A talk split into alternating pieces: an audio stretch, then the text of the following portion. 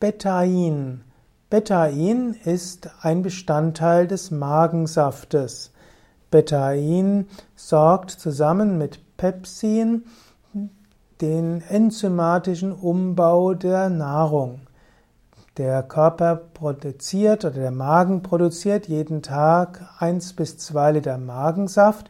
Dieser besteht hauptsächlich aus Salzsäure und verschiedenen eiweißspaltenden Enzymen und dazu gehört auch Betain. Bei Verdauungsstörungen ist manchmal die optimale Zusammensetzung und Produktion des Magens beeinträchtigt.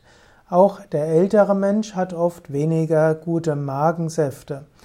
Manchmal hilft eine Zufuhr von Betain, man kann nämlich Betain zu sich nehmen als Arzneimittel und das kann mindestens vorübergehend helfen, die Verdauungsfunktion des Magens wieder zu gewährleisten.